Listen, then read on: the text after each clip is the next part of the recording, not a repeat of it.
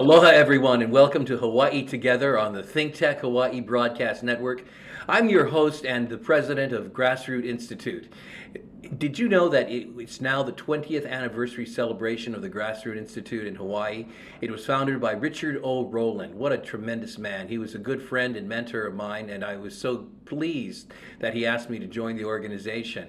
But Dick loved to say, the bigger the government gets, the smaller you get. And if you ever spent time with him, you'd know that he was a curmudgeon of great wisdom about liberty. It's also been said that liberty is only one generation away from dying.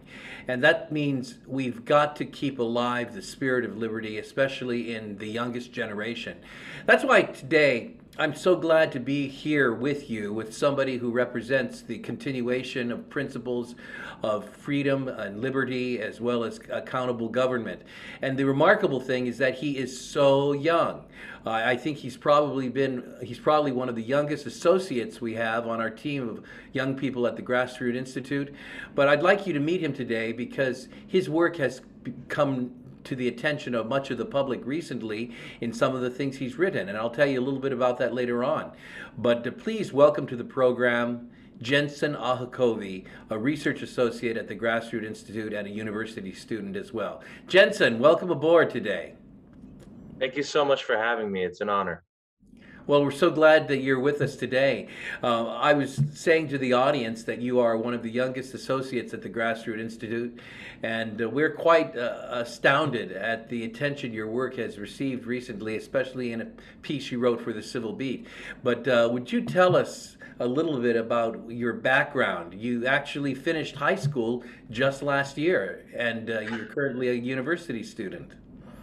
Yes, yes. Um, so yeah, uh, I'm I'm Jensen Ahokovi. Uh, I recently graduated from Iolani School, and uh, now I find myself over at the Grassroot Institute. Uh, I think I am the youngest, the youngest person on board. So it's uh, it feels a little different not being around people my age.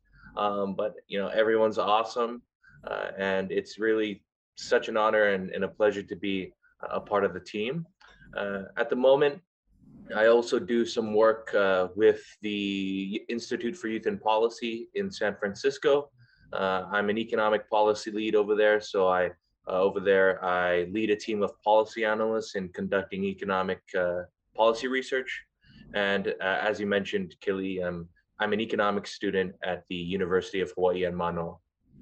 You know, Jensen, uh, how did you get an interest in economics, uh, particularly the kind of economics that promotes economic freedom or the free market? Uh, you went to high school, and, and I'm sure you, you, you learned a little bit about economics there. Uh, but, but tell us, uh, what, what gave you the interest in the approach that you're taking today? Yeah, so I would say it was around freshman year. I developed my general uh, interest in economics. Freshman and sophomore year uh, were about the years when Trump uh, was the talk of the town. And I was interested in a lot of political and social issues. Uh, but naturally, once you get enveloped in those issues, you're going to have to eventually address the economic side of things. Uh, and so once that occurred, you know, understanding general economics, talking about taxes, talking about government spending, the basics, led to me discovering some Milton Friedman lectures on YouTube the summer of my junior year. And it was really until then, uh, up until then, that I had not had that free market oriented perspective on economics. And it wasn't until I watched lectures from Friedman, I watched his Free to Choose series that jump started uh, my my interest and my passion for classical liberal or you know free market uh, economics.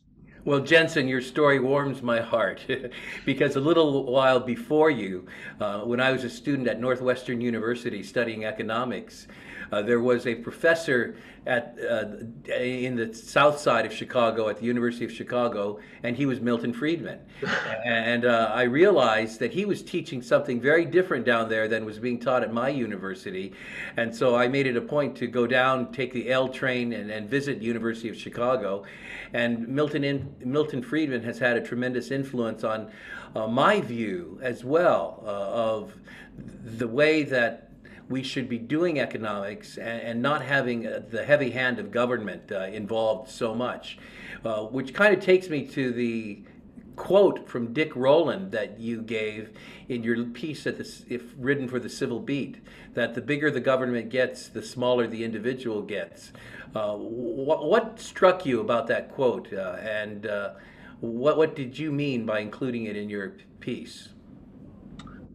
Well, I think uh, Dick's quote, along with many other sentiments that have been expressed, like Milton Friedman uh, and other notable free market advocates, um, it's really that as government bureaucracy go, grows, uh, the power and the voice of the individual tend to diminish. And this isn't the this isn't the only the case in say Hawaii, but it's also the case across the United States and even across the world. Uh, and so that that is really just a good way to engage, uh, say, the layman right into understanding why we advocate for the market, why we advocate for for limited government. Now, a lot of people think that the government exists to actually create the markets or to protect the markets or to manage the markets. For example, as you know, one of our biggest industries in Hawaii is tourism. And, and a great many people believe that the key to the future of tourism is that the government should manage it. Uh, do you see any problems in this kind of thinking?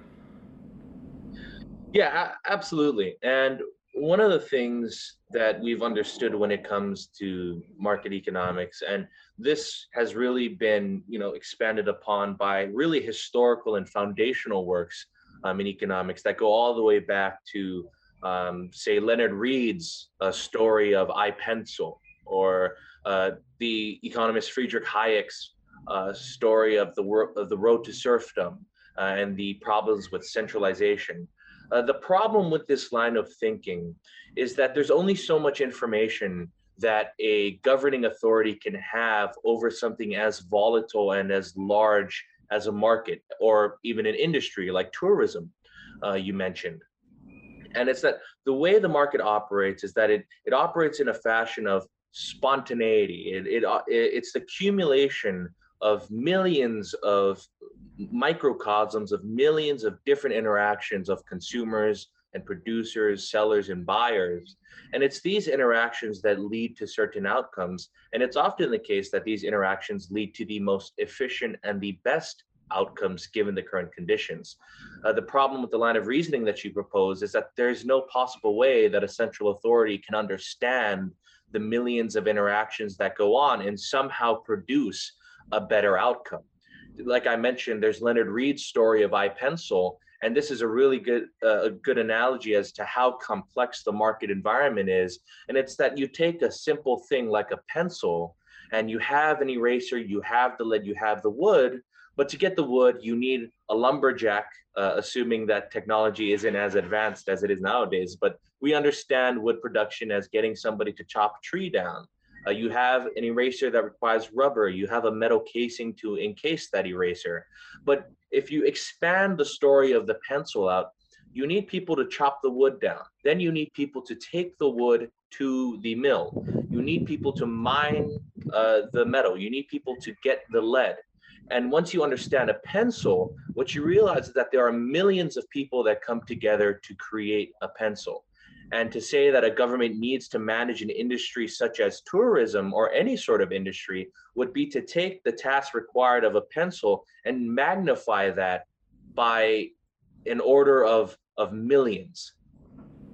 As Adam Smith might put it, there's an invisible hand at work in the economy, and, and that when government gets out of the way of that hand and allows the free market to operate as it was designed to operate, we have a, a wonderful coming together of supply and demand, and, and we produce outcomes that otherwise we can't have. But it, I'm not to belabor this point. Uh, living in Hawaii, we don't hear that story very often. Living in Hawaii, you must hear almost daily people saying, We need government. We need government in order to build roads. We need government in order to provide hospitals. And, during, for example, the COVID coronavirus crisis that we're going through right now, we need government in order to get us out of this crisis. We need government to intervene and so forth. So you really have a lot of people in Hawaii who are big fans of a very big and centrally controlled government. What is your response to that?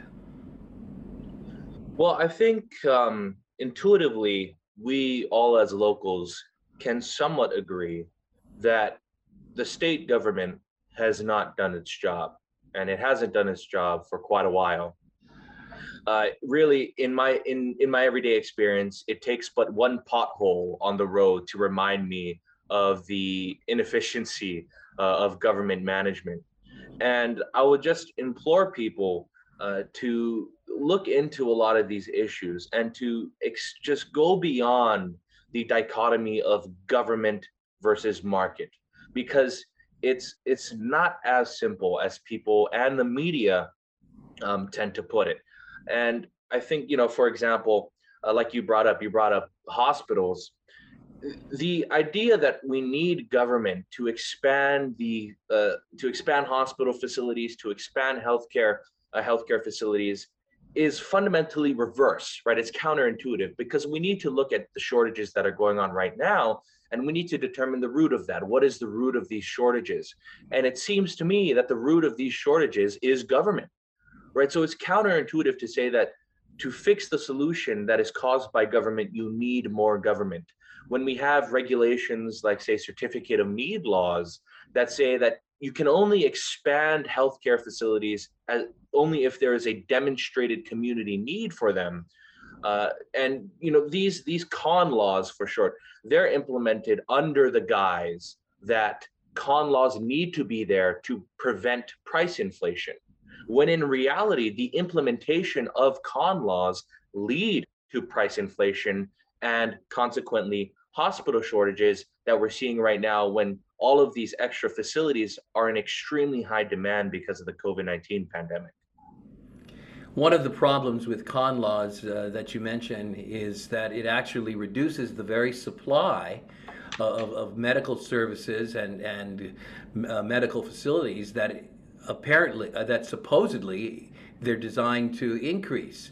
Uh, what do you think about the fact that in order to get a certificate of need, in order to be approved for the building of a new hospital or uh, a new medical facility, uh, the applicant has to go through a process of coming before a board on which his competitors sit or her competitors sit, uh, the, the owners of other hospitals and other medical facilities, and that the government requires this process here in Hawaii.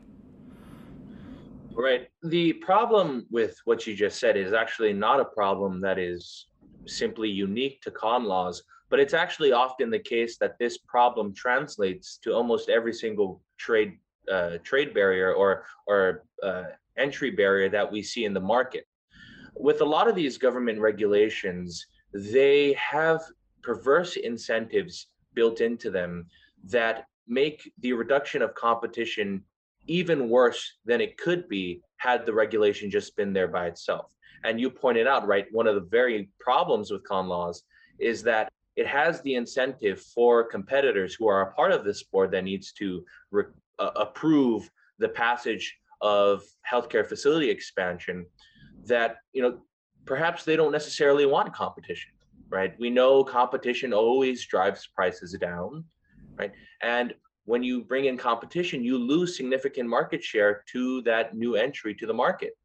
And, and of course, it's the case that big business has infiltrated uh, the market in such a way in, in cahoots, right, with big government to maintain their market share. And like I said, this isn't the case with just con laws.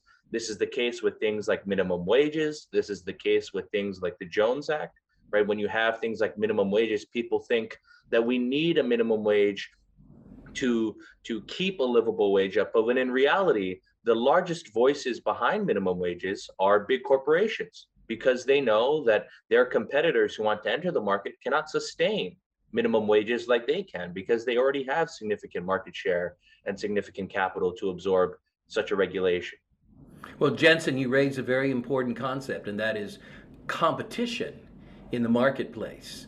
And when we come back from a, a brief break, I'm going to ask you about that idea of competition and the free market. Uh, there are a lot of people who don't like that at all. I'd like to hear what your thoughts are about that. This has just been a fascinating conversation uh, with a young man, Jensen Ahokovi, who is now a research associate at the Grassroot Institute. But I want to ask you to come back and hear the rest of what Jensen has to say. This is Keli'i Akina on the Think Tech Hawaii program, Hawaii Together. Don't go away. We will be right back in a minute.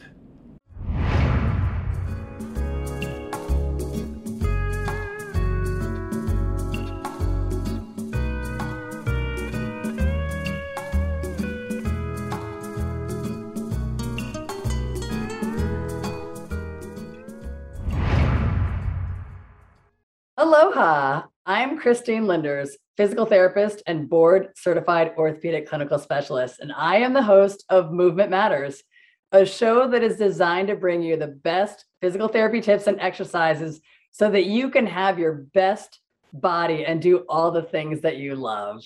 You can watch my show every other Tuesday at 11 a.m. on thinktechhawaii.com, where I show you instructional videos from the top of your head to the bottom of your toes to get your body feeling its best. Remember, life is better when you listen to your physical therapist. I'll see you on Tuesday.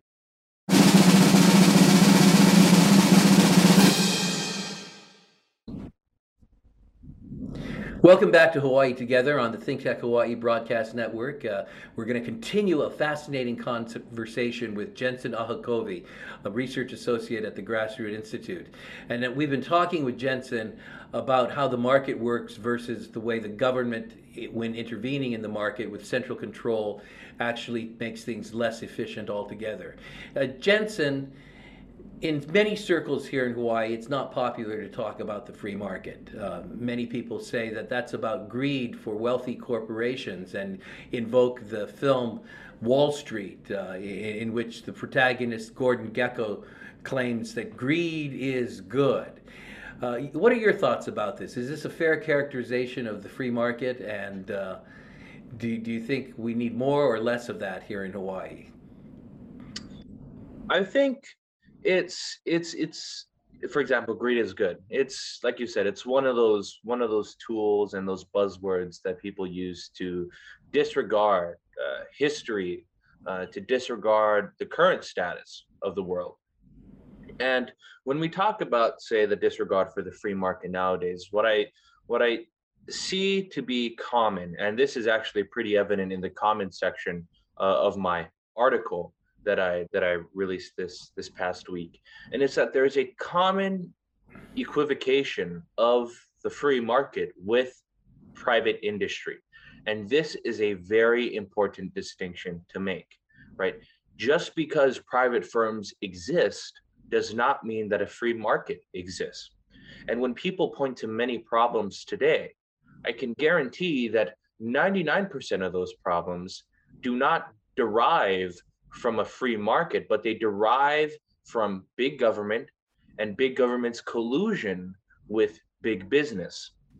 Um, and and this is really the important dis- the important distinction that needs to be made in in you know whenever we talk about free market economics that people are really placing their blame on the very thing that we as free market advocates blame there is significant common ground to be had there but it derives from a fundamental misunderstanding of where all of these problems in society today come from right? And there's there's a number of examples that we can touch on but uh, you know for brevity uh, I'll, I'll, hand it back over to you Keli'i.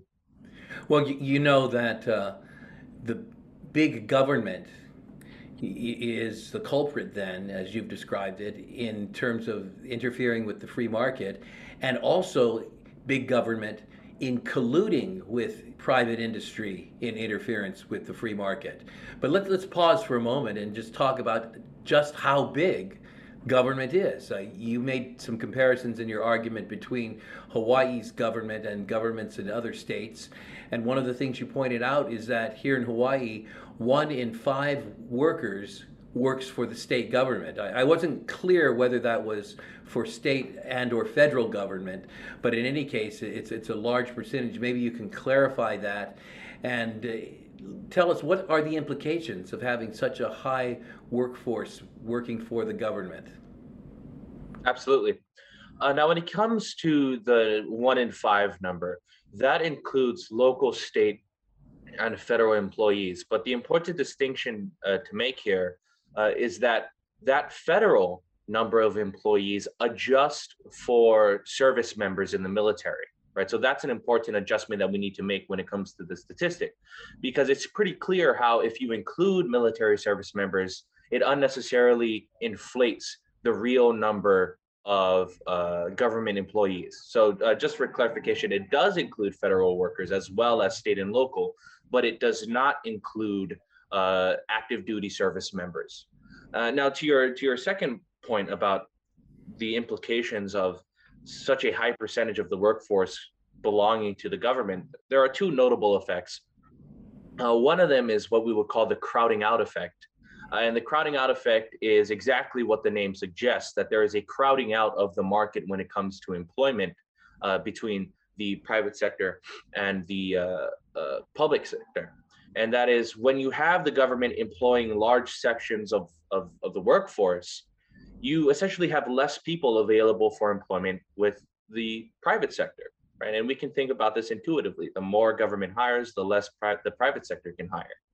The second outcome that we can see is that there would actually be a reduction in productivity. Uh, and the reason being is that it depending on where the government uh, allocates resources, specifically employment, that has uh, an implication when it comes to how productive we want our economy to, to be. Think of a factory owner who wants to switch to renewable energy.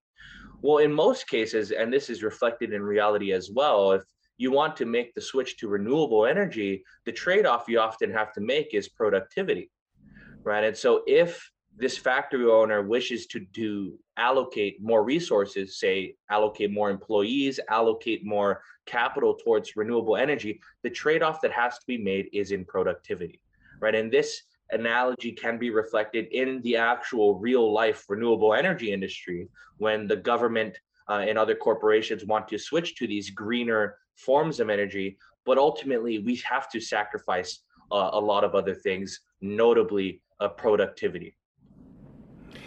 Jensen, uh, you no doubt know of many people who have left Hawaii because of the cost of living. And when we do surveys at the Grassroot Institute on the cost of living, we discover that uh, the number one most mentioned item is the cost of housing, both the ownership of housing as well as the ability simply to rent a place to, to live. So we're losing our population in, in a very rapid way with one of the highest rates of exodus from our state uh, across the nation. Now, to solve this problem, we're deeply concerned at the Grassroot Institute about increasing the supply of housing available for people so that they can have it and they can actually afford it and that the cost of housing can come down. Uh, you've done some research and study in the area of housing planning. Uh, what are your perspectives on this? That's you know that that is definitely I would say the most pressing issue when it comes to especially people of my generation uh, who wish to live here as they enter the workforce and as they enter adulthood. My take on housing is no different from my take on various economic issues, uh, and that is we need less government, right, and we need more markets, right, and so let's take housing for example, right, like like you said one of the things we know, right, that provides a burden on the cost of housing is land use regulation and zoning, right? The empirical literature surrounding zoning and other land use regulations is clear that there is a strong positive correlation between the high cost of housing and zoning and land use regulation. If you think of think about it this way, if you look at the top 10 most expensive cities in the United States. And you also look at the top 10 most heavily regulated cities in the United States as measured by what we call the Wharton Residential Land Use Index that measures the burdens of regulations in certain cities. Those top 10 cities are found as the top 10 most heavily regulated cities uh, in America. Right. And and we could go on. A, a, notable person to to to refer to here would be Harvard economist Edward Glaeser. Uh, he's done some groundbreaking research uh, in housing market regulations associated with the cost uh, of housing. Although Hawaii is also a unique case because we are an island state, right? So naturally, land is scarce. And so we're naturally going to see higher prices reflected because of that scarcity of land. My position would just be that we oh, recognizing that we do have this scarcity of land, this makes it even more important that we recognize the role that government needs to take in stepping back and allowing the market to expand supply to reduce costs uh, and uh, you know, those among other things. As you know, the median price of a home has hit one million dollars or more, more on the island of Oahu, and uh, you mentioned that the government needs to do less, uh, particularly in terms of regulation, than to do more uh, about that problem. But what, what do you see as the most practical pathway forward to us being able to bring down the cost of housing for the average person in Hawaii? The thing with these these a lot of these issues is that the most practical way forward is most certainly not practical uh, compared to uh, compared to the, the other solutions. But I think the, the most practical way forward is with grassroots effort, right? As as the name of the of the grassroots institute goes. Um, there needs to be a significant upheaval, say, of, of the status quo by people in my generation, right? Because my generation is the generation that is going to be the most affected by issues like the cost of housing uh, in Hawaii. And if we can get our legislatures to understand, right, the problem that we face and how they play a role in that problem, then I am hopeful we will see some significant change. But as far as most practical goals, I really feel that the most practical solution would be to uh, ignite some sort of fire in the passions and in the hearts of many of the young people who, like you mentioned, are already moving away, right? Uh, who are already going to the mainland because they see better economic opportunities and, like you said, cheaper cheaper housing. Well, Jensen, you've just uh, warmed my heart by talking about what your generation can do to make the difference. Uh, we have the luxury at a think tank like the Grassroots Institute of being able to come up with ideal answers for the problems we face. But uh, unless we have a generation of young people that are going to go forth and actually make the difference and, and, and make their voices heard, very little will happen. We've got about 20 seconds left, Jensen. Any last words you have for our audience before we, we say goodbye? Um, you know, if, if there's a chance uh, that you're interested in learning economics, Milton Friedman and other great free market advocates are freely available on YouTube. And uh, if you want a good dosage of free market economics, check out the Free to Choose series. Outstanding. Well, my guest today has been Jensen Ahakovi, a research, in, a research associate at the Grassroots Institute, a university student at UH Manoa, and somebody whom I think you'll be hearing a lot more from in the years to come. Until next time, I'm Keli'i Akina on Think Tech Hawaii's Hawaii Together. Stay tuned and stay alert. Aloha.